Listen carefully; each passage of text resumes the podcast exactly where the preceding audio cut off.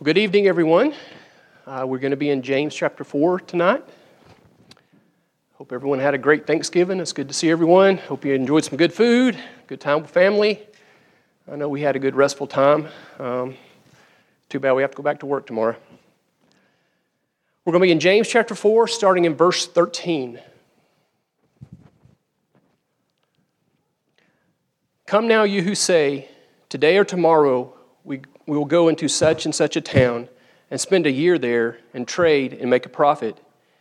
Yet you do not know what tomorrow will bring. What is your life? For you are a mist that appears for a little time and then vanishes. Instead, you ought to say, If the Lord wills, we will live and do this or that.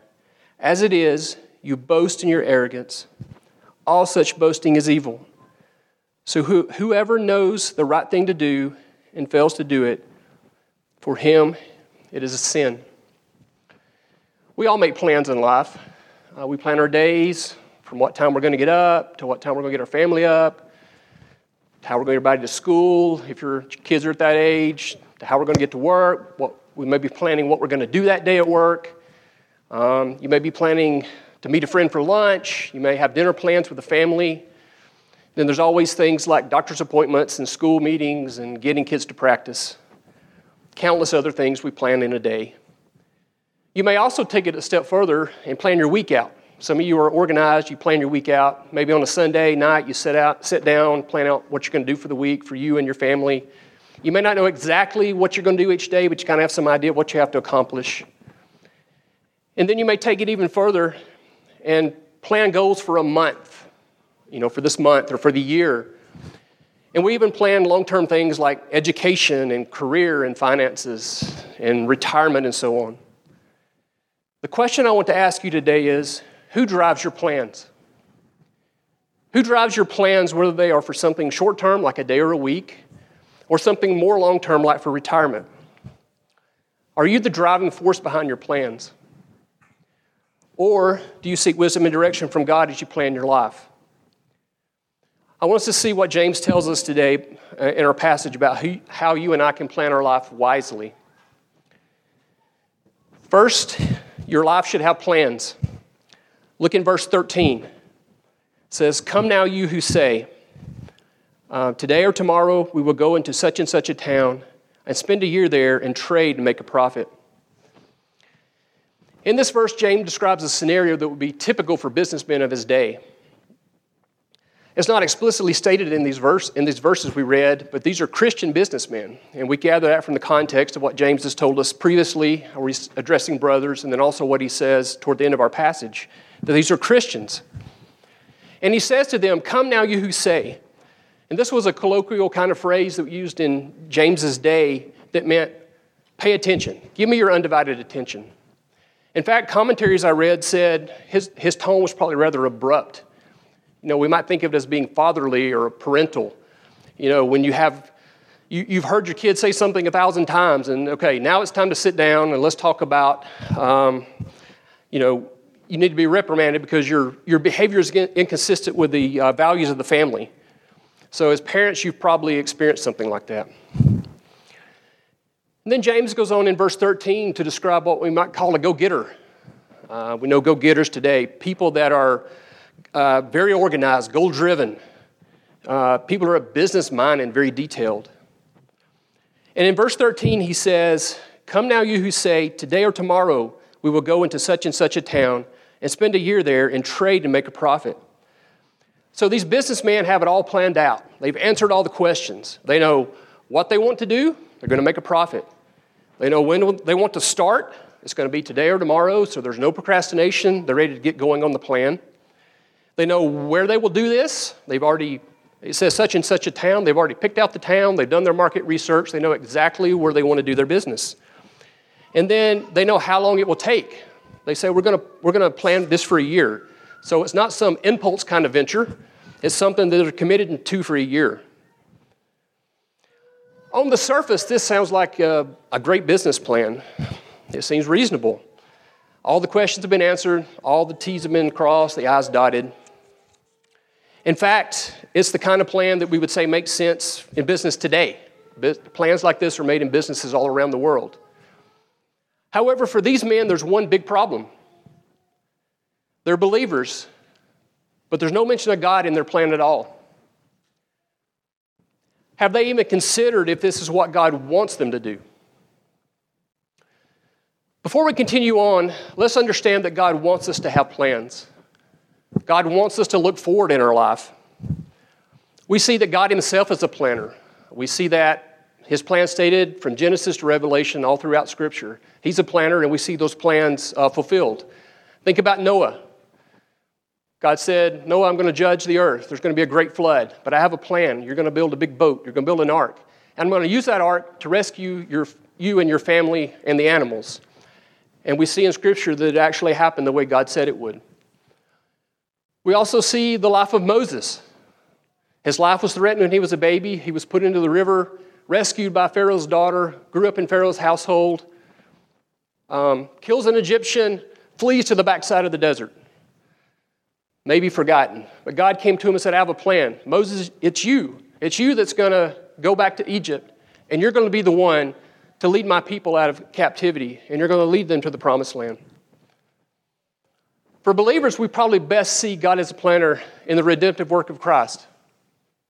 In Adam, through his sin, we were all declared sinners, we were all separated from God.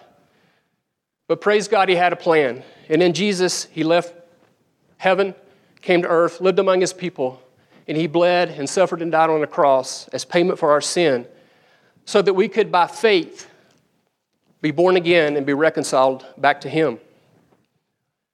Scripture also gives us examples and guidance for planning our life too. In Luke 14, Jesus is describing the cost of discipleship, and he gives a practical example of wise planning. In Luke 14, starting in verse 28, Jesus says, For which of you, desiring to build a tower, does not first sit down and count the cost, whether he has enough to complete it. Otherwise, when he has laid a foundation and is not able to finish, all who see it begin to mock him, saying, This man began to build and was not able to finish. Jesus says the wise builder plans ahead. He plans the entire project out front um, to ensure he has counted the cost and he knows he's going to be able to complete it. Otherwise, Jesus says he's subject to ridicule and mocking when he's unable to finish it. So, this is logical and practical planning. We would expect builders in our day to follow this guidance too. It makes sense.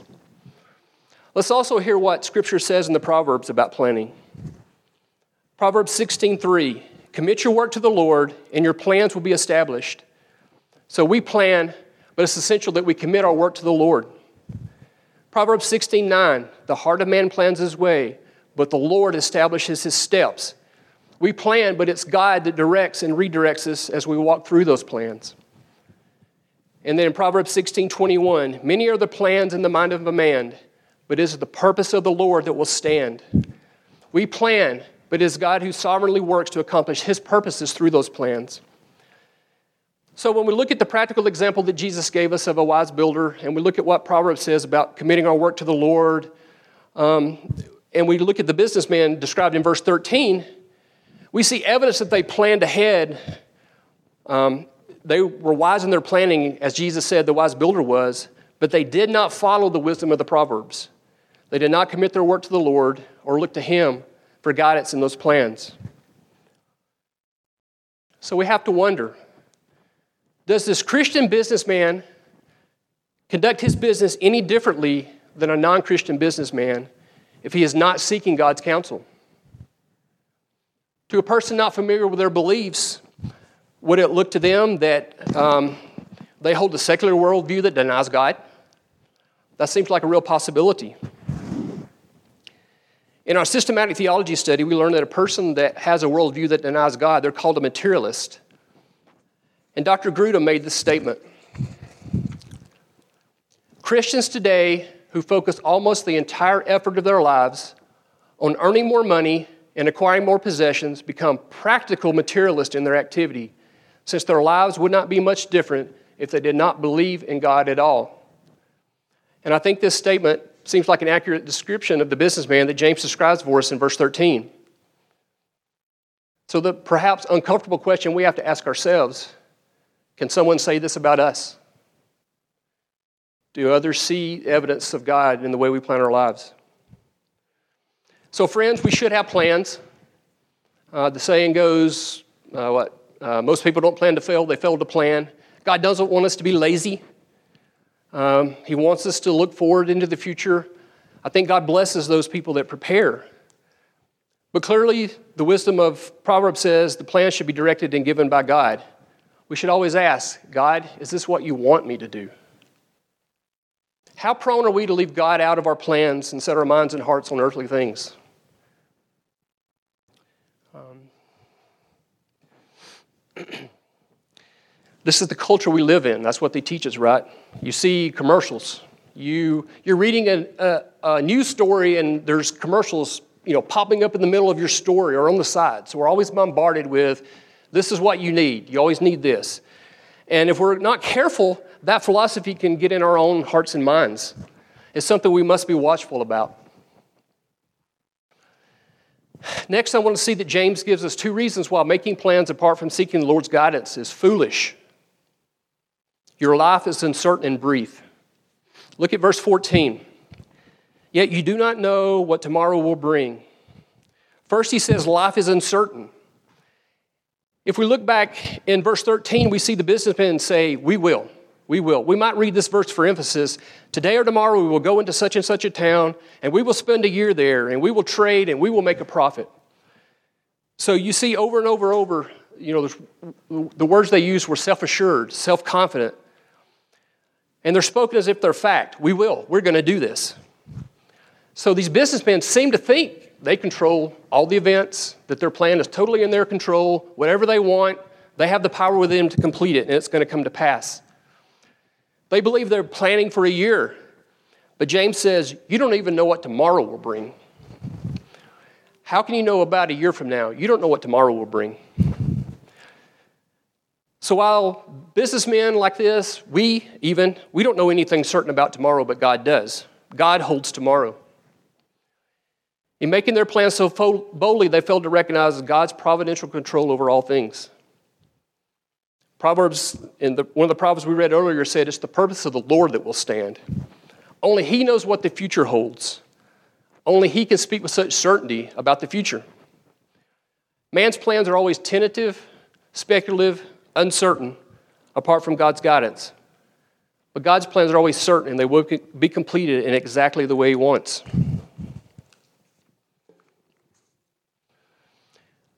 We should also see that the uncertainty of life means that plans can be disrupted, even ones we feel that were given and directed by God. We see an example of this in the life of Paul on his second missionary journey in Acts 16. And it says, And they went through the regions of Phrygia and Galatia, having been forbidden by the Holy Spirit to speak the word in Asia. And when they had come up to Mysia, they attempted to go to Bithynia, but the Spirit of Jesus did not allow them. So, passing by Mysia, they went down to Troas, and a vision appeared to Paul in the night. A man of Macedonia was standing there, urging him and saying, Come over to Macedonia and help us. And when Paul had seen the vision, immediately we sought to go into Macedonia, concluding that God had called us to preach the gospel to them. So, Paul, in this, this uh, verses, he was going to Bethania. Um, but it says the Spirit of Jesus stopped him. So that maybe was surprising, confusing. Lord, I'm doing your will. I'm out spreading the gospel. This is what you want me to do, right? And it says the Spirit of Jesus forbid him from going, and, it, and the answer came to him in that dream. Macedonia needed him even more. And it was there that Paul planted the first church in Europe. Just as with Paul, God may allow disruptions to, uh, in our plans to move us in a different direction or to give us a different perspective. Perhaps we misunderstood the plan. Or perhaps sometimes we'll make a plan and say, okay, I see how I'm going to get from A to B. But God may have a different path for me to be. So we may misunderstood, misunderstand how He wants us to carry out that plan. You might think you're planning for one thing, but God may actually be preparing you for something else. So, friends, what is your response when plans get disrupted? Do you respond with frustration, even anger? Does it cause you even to doubt God? When it feels like life is shifting, when plans go awry, we can get disillusioned. We can feel like I'm stuck in quicksand. It's like I can't move, I'm just stuck and I'm slowly sinking. Or you might think of the analogy of being on ice. You know, Lord, I'm moving, but I'm unsure and I'm not getting anywhere fast. so, the question we have to ask ourselves during those difficult times is Will you trust Him? Will you trust Him? Will you trust Him when you don't understand why something happened that wasn't according to plan, at least your version of the plan? If we truly believe God is sovereign and providentially controlling all things in our life, as we say when we quote Romans 8:28, and we know that for those who love God, all things work together for good, for those who are called according to his purpose. And it says all things. So if we really believe that, should we not see disruptions, while they may be painful, as good things in the life of us as believers? And it's during those times we must look to Jesus, who is our firm foundation um, in the midst of all the uncertainties of life. When we don't understand, we trust and we respond in faith. In church, this is the proper response when doubt creeps into our life. James also says in verse 14, life is brief. Um, Yet you do not know what tomorrow will bring. What is your life? For you are a mist that appears for a little time and then vanishes. The Greek word here for mist denotes a swirl of smoke from a fire, like a smoky vapor.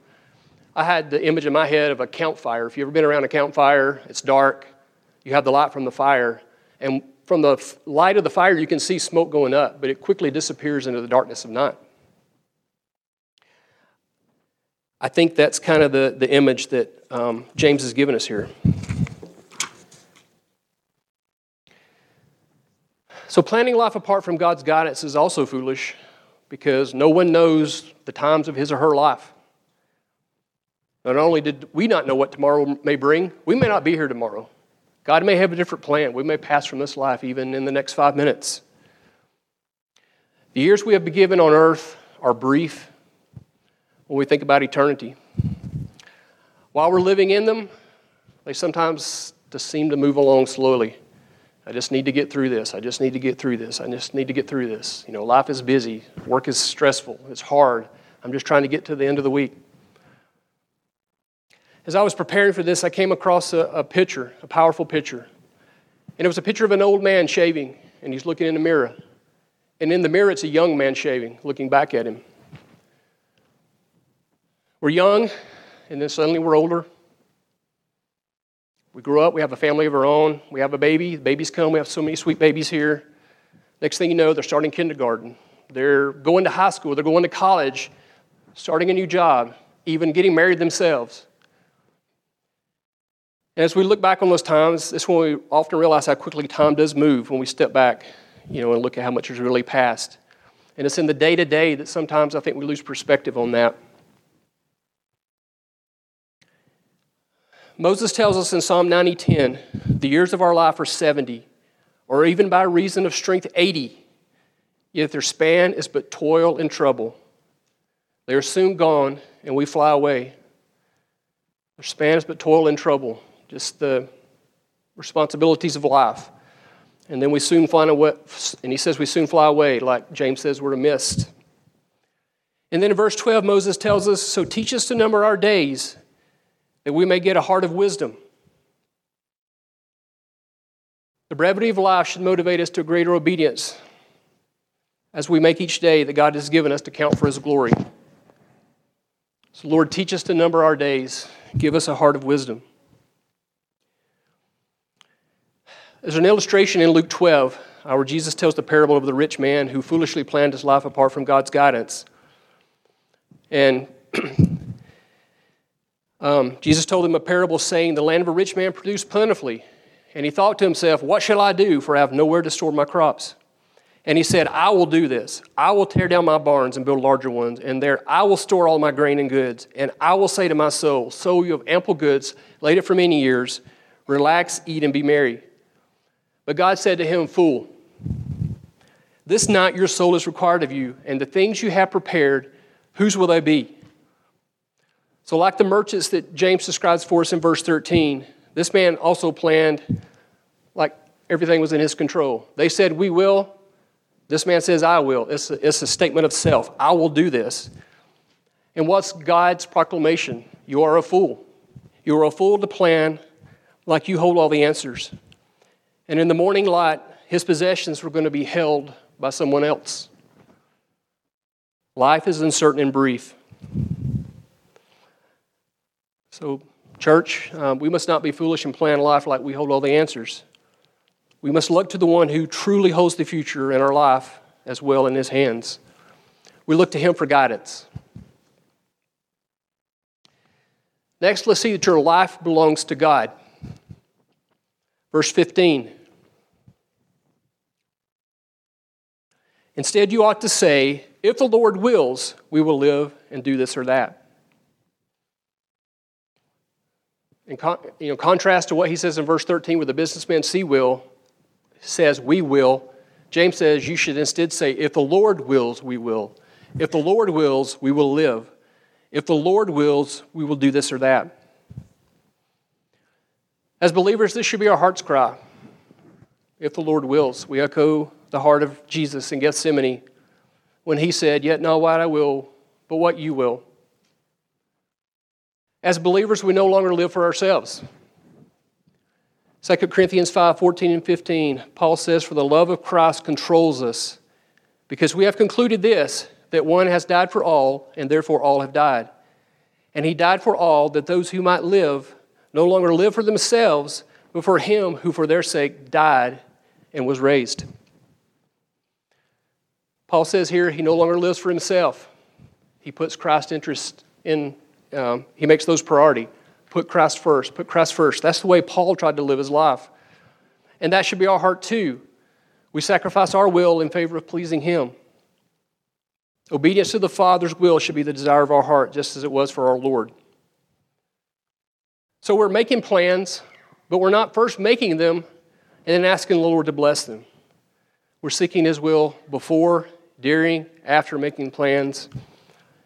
We earnestly are seeking His guidance and perspective, both as the plans are made and as they unfold, realizing that adjustments may need to be made along the way. Think of a soldier in battle. So, what if the soldier went to his commanding officer and got the plan? But then he goes away and doesn't check back in with his commanding officer until he thinks he's, he's fulfilled exactly what was commanded. And we know in a battle, the parameters of battle are constantly changing, right? And so if the soldier is not constantly checking in with his commanding officer, he may not be doing what the commanding officer wants him to do. And I think that's similar to what we think about when we plan life. Um, we should be in constant contact with our Lord, our commanding officer, as our plans unfold because life is uncertain. Next, James says to plan apart from the Lord's will is boasting. Verse 16. As it is, you boast in your arrogance. All such boasting is evil. James says, not acknowledging the Lord and talking about future plans is arrogant, it is prideful, it is boasting. And James calls it what it really is it is evil. Boasting is opposite of humility, which James addresses a few verses earlier in chapter 4. In verse 6, he says, God opposes the proud but gives grace to the humble, which was a, a quote from the Old Testament. In verse 10, he said, Humble yourselves before the Lord, and he will exalt you. Arrogant boasting is pride, which God says he hates. Why does God hate pride? It puts us back on the throne of our life. It exalts ourselves and as we read in 2 Corinthians, we died to ourselves when we were made new in Christ. So to plan life apart from God is an attempt to put ourselves back on the throne. Is to live life as if it belongs to us. James says we must live life in humility. How quickly does self want to get back on the throne? How quickly does self want to proclaim what it wants? This tendency to pursue our own will is a sin that is always crouching at the door. Pride is always there. It's always, it creeps in. We don't even realize it sometimes. It's always crouching at the door.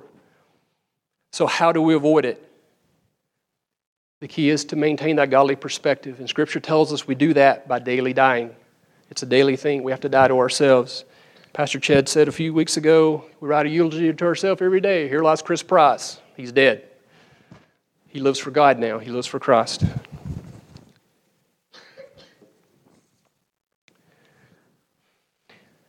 Because our life belongs to God, we must do the good He commands. Verse 17.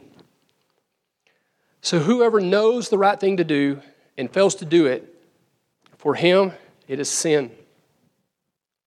This verse, this verse reads like one of those proverbs we read in Proverbs, you know, earlier. God has revealed many things in Scripture that we should do and not do. For Christians to do that which He said not do is sin, but also to not do that which He has said to do is sin. God sees them both the same.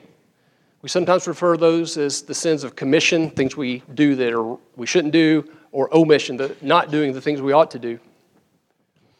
And certainly, James has said many things in this letter about, to believers um, that they should do good. Uh, this letter abounds with exhortations to do good.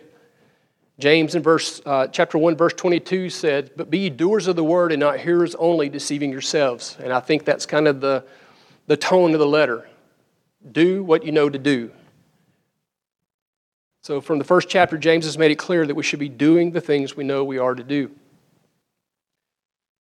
When we think about that when it comes to planning, uh, believers should recognize that planning apart from God's leading is failing to do the right thing. It is failing to be obedient to the teaching of Scripture. It is back to still planning life as, it, as if it is our own. It's boasting in ourselves and our abilities when Scripture says, Let the one who boasts boast in the Lord. So if we're going to boast, there is a good boasting, and that's boasting in the Lord. It's boasting about Jesus, making much of Jesus, not making much of ourselves. We have nothing that we, we can do or have done that we could ever boast about in our own. Everything we have, everything we are, is because of God's goodness in our life.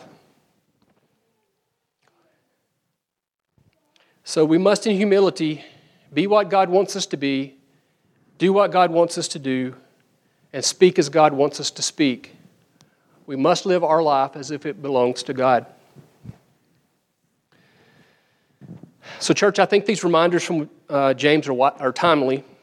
Um, we just finished Thanksgiving. Next thing you know, it'll be Christmas. And the next thing you know, we're in 2023, God willing. You know, we'll all make it to 2023. And it's during this time of the year that people often examine plans. They want to make New Year's resolutions. Um, and we should do that. I encourage you to do that. Um, as you do that this year, let me give you some things to think about or some points to consider. Um, it is a common New Year's resolution to plans to have a healthier, healthier lifestyle. We all want to eat better, we all want to exercise more, we want to take care of ourselves. And that's good because God wants us to take care of the body that we have and He's given to us. But it's important also, as we're making plans to improve our physical health, that we're also making plans to grow spiritually. We're improving our spiritual health. So, personally first, make sure you're spending quality time in God's Word every day. If you're not following a Bible reading and study plan, make one and begin following it. If you have one, but you're not following it, ask the Lord to help you be self disciplined. Actually, do it. Because not following a plan is really the same thing as not having a plan. If you're not following the plan, you're not really doing the plan. In addition to being in God's Word, make sure you're praying every day. You're praying for yourself, your family, your church, and others the Lord has placed in your life. Um, I think it's important to have set aside times to pray. Sometimes I, you know, I pray in the morning usually. Some people pray in the morning, some people pray at night, some people pray both. And certainly we have set aside times to pray, but there's also prayer throughout the day as, as plans of life are unfolding, right? We need to be checking in all along the way. Lord, is this what you want me to do? Is this where you want me to go? Um, and I also want to say make sure you're listening for God's response to your petitions. Uh, we talked about this in systematic theology uh, a couple of weeks ago uh, when I talked. But prayer is communication with a person, it's a, it's a two way street. So we're not coming in, we're not just telling God, here's what I want, here's what I want, here's what I want. There's a listening component to that, right? We have to sit and be quiet and be still before the Lord and let Him speak to our hearts and our minds and impress things upon us.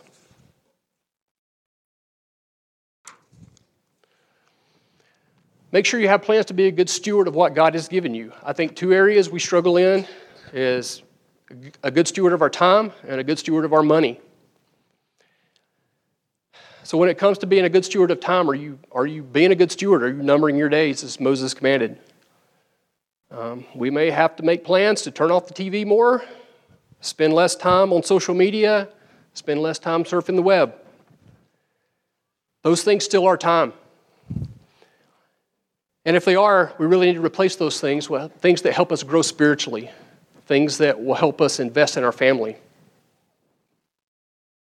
Are you being a good steward of the money God has given you? If you have trouble with spending, make sure you have a budget. Budgets are good, budgets are wise. That's, that's wise, logical planning. Are you faithfully and cheerfully giving to the local church as Scripture instructs? If not, make a plan to be obedient to what God directs you to do. Do you have unhealthy debt? Debt that kind of handcuffs you, debt that um, maybe prevents you from being a blessing to someone. Maybe God lays something on your heart to give to someone, but maybe you just can't because you have unhealthy debt. Um, and you're kind of bound by that. So make a plan to get out of debt. And no, it won't happen overnight, but you got to start somewhere. You make a plan and then you follow it. Be, you know, keep following it. If you're married, do you have plans to grow and strengthen your marriage? Prayer and Bible study together strengthens our marriages. As you discuss God's Word and you lift up common petitions uh, to the Lord, it, it, it gives you unity as husband and wife.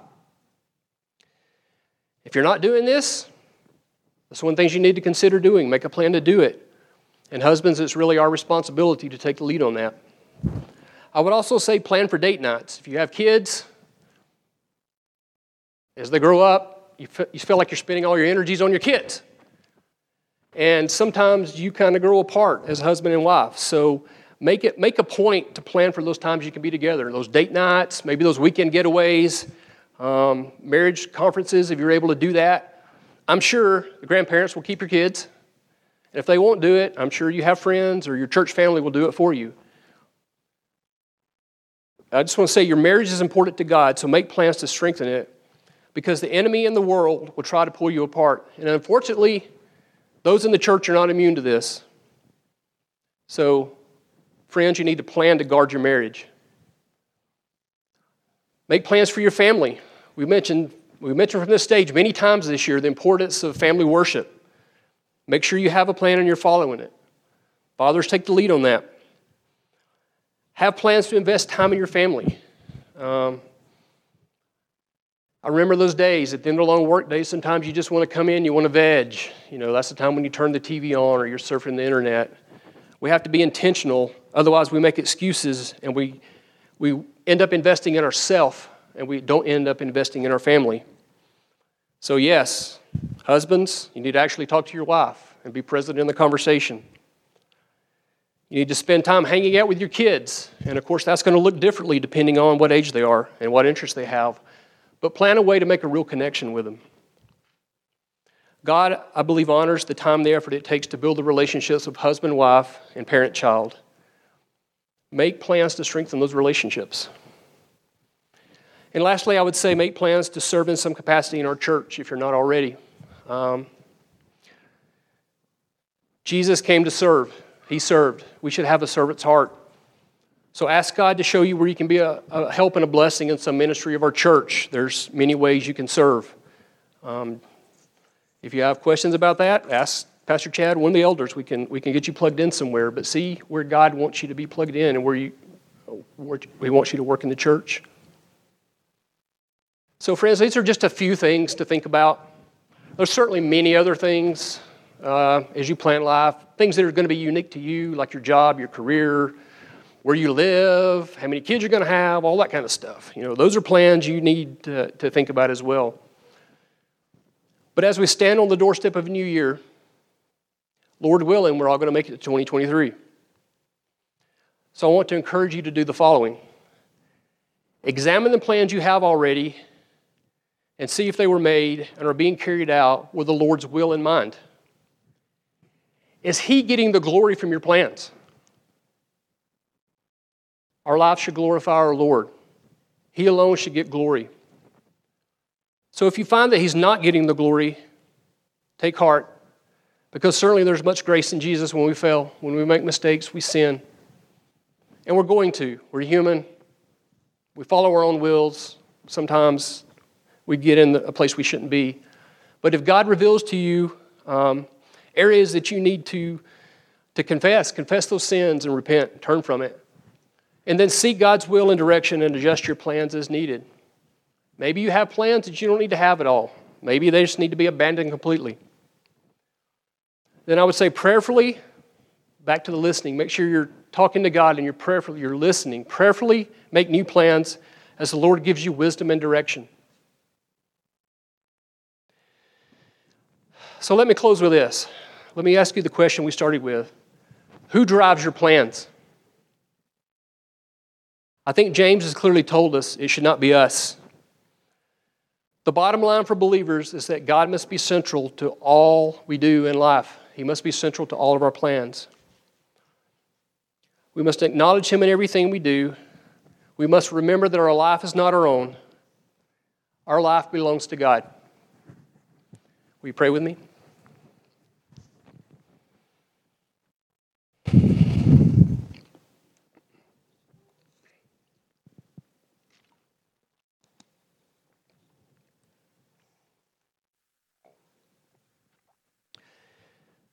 Lord, we thank you for this passage from James.